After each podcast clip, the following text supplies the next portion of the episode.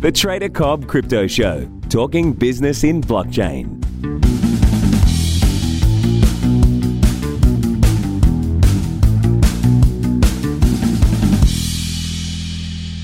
Hello, everybody. Welcome to the Trader Cobb Crypto Show. Today's guest, I've got somebody called Bill Ottman. Now, Bill is the CEO and co founder as well of a project called Minds, and he's been in this space for quite some time. So I'm really looking forward to uh, getting inside of this man's head. Thank you so much for your time today. Great to be here, man. Good, good. Hey, look, let's just kick this off by giving us a bit of an introduction to who Bill Ottman is and what you've done to bring you to where you are. Sure. I mean, I basically have always been really fascinated by bringing people together. And Minds actually started off as a live event platform. Mm. And then we weren't even really doing much on the web at all. Um, I was I was very focused on you know physical events and have organized music festivals and and stuff like that. But I sort of realized that the internet is really something to be embraced, and I I, I woke up to this sort of rift within the internet between free open source decentralized technology versus proprietary centralized tech. And how you know the proprietary surveillance centralized stuff is sort of in this extraction model exploiting users no transparency no uh, control. And then there's this you know beautiful history of free and open source software peer-to-peer. I mean the internet is originally peer-to-peer. I mean stuff like email like you know people most people used to run their own email servers. Um, but then we sort of moved into these silos of Facebook and Google, yeah. and now things are starting to roll back with the you know emergence of Web three and blockchain and other distributed systems.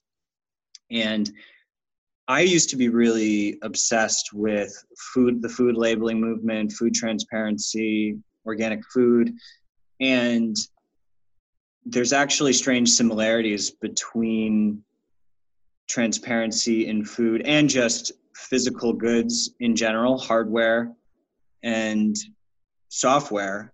And most people just don't realize that. They think they're using an app, hmm. and okay, it's, it's, it doesn't matter. It's an app, but they don't think of it like basically GMO apps or like dirty apps. Mm. You know, you don't want to eat a GMO nasty chemical filled tomato um, you also don't want to use an app that is invasive upon your system and stealing your data and infecting you, essentially.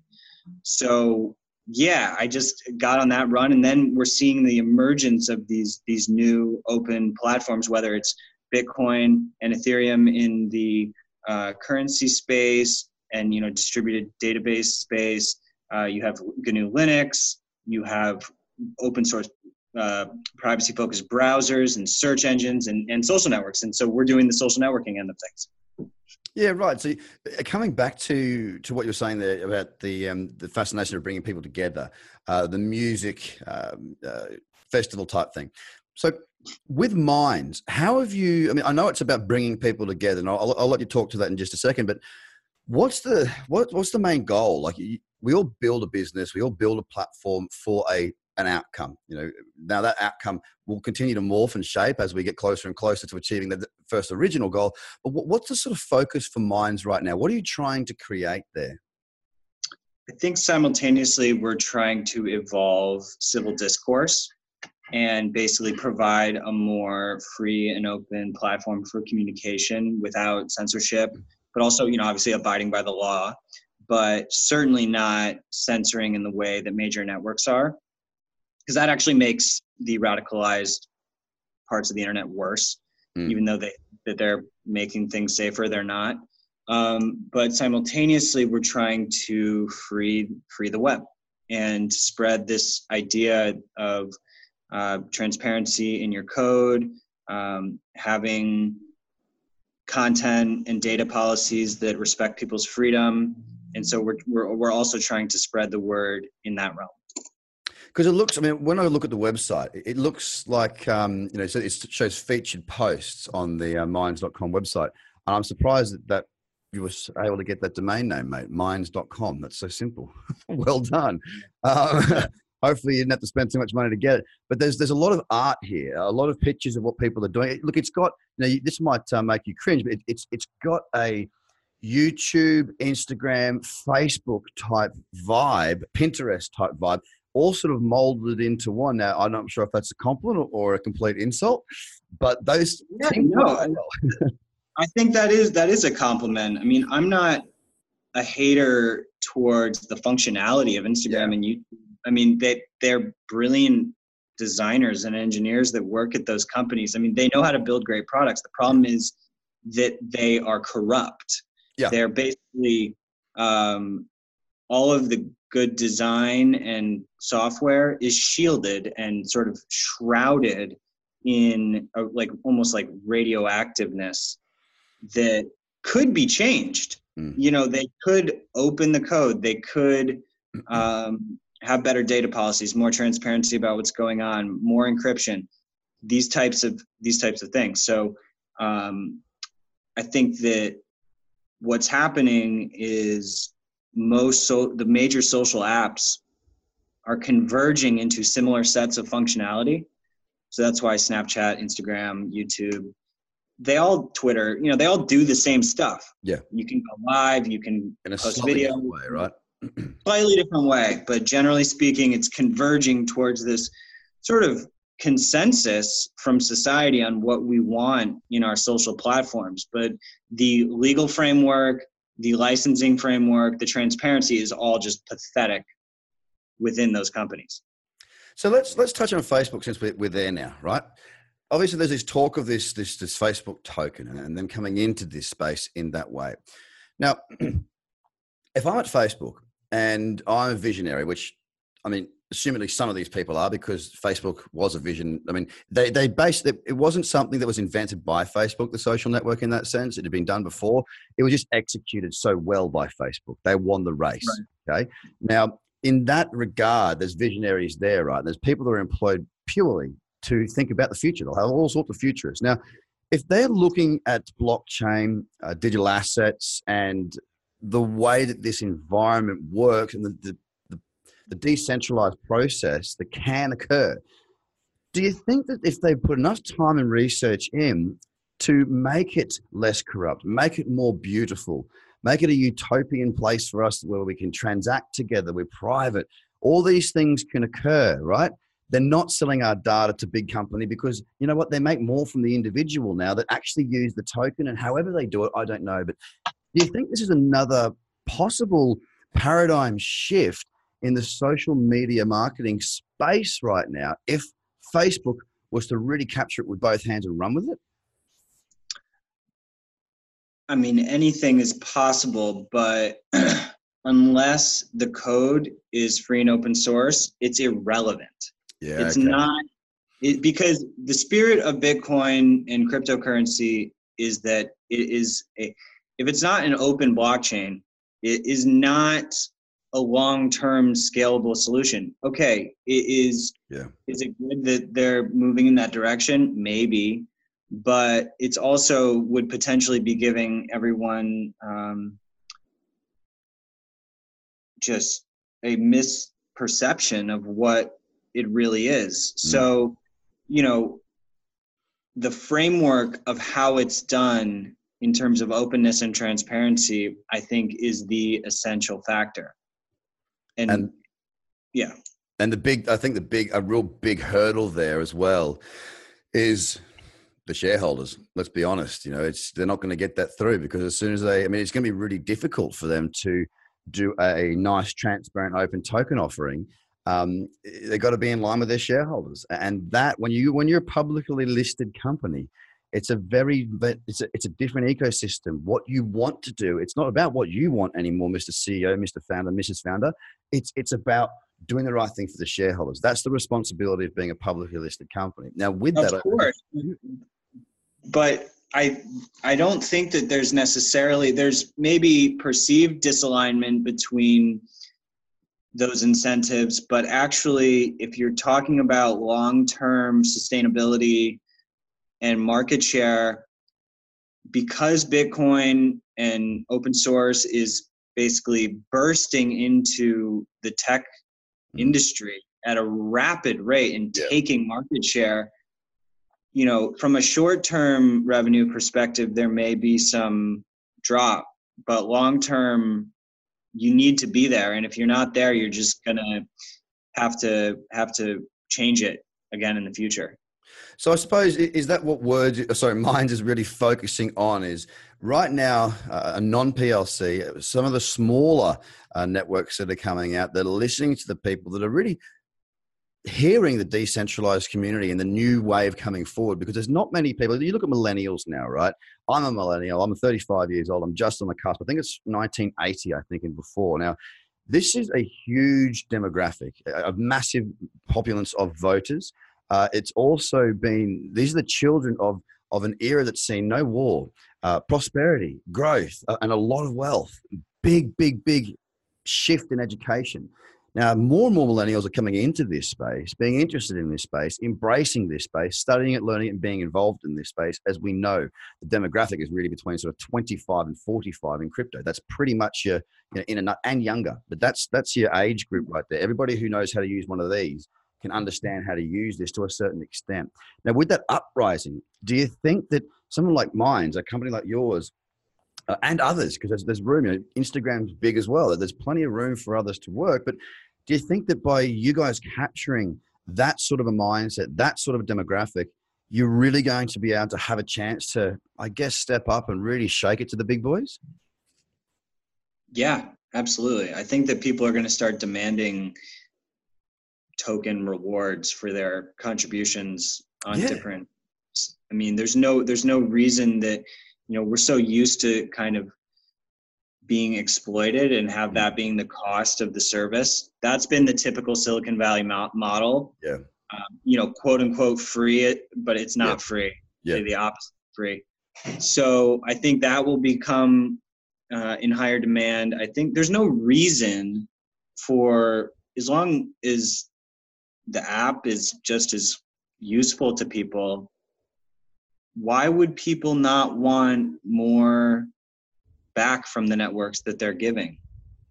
There's just it's going to happen. It's it's not it's not even really a matter of if it's just when.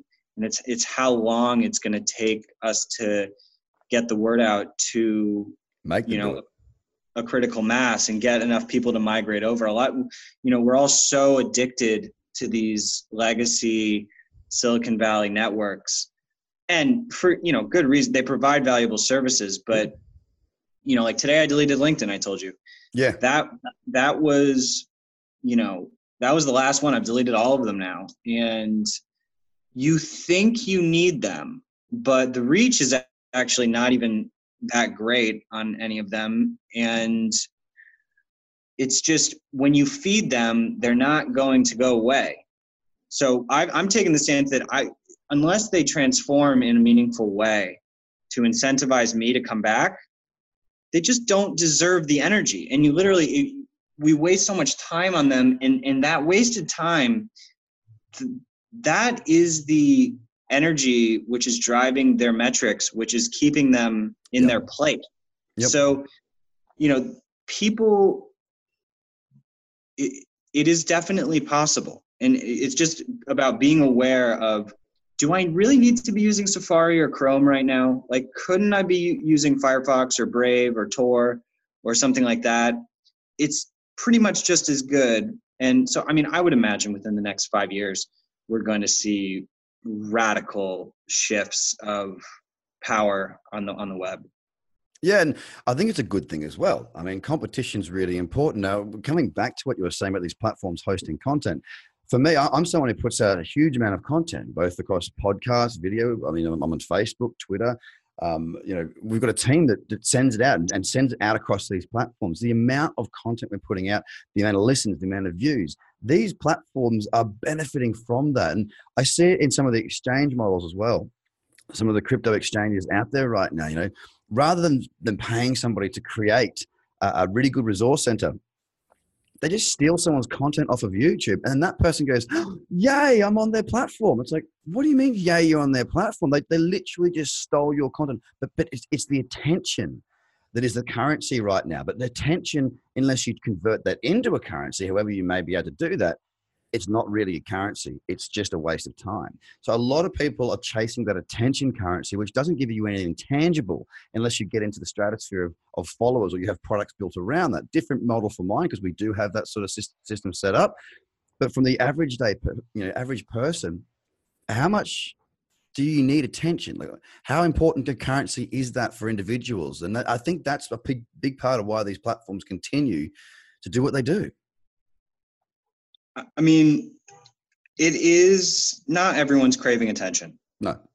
But attention can be traded for money. So, are you familiar with the, how the reward token system on Minds works? No. So, basically, the way that our token, so Minds is the ERC20 token. Yep. We, founders didn't take any. It's all, you know, as equal and fair as possible with the community. Basically, every day for all the engagements you receive, uh, vote, upvotes, you know, shares, comments, referrals you make, all these different types of engagement contributions have a token reward associated with them. Every day, based on your score, you earn a bunch of tokens.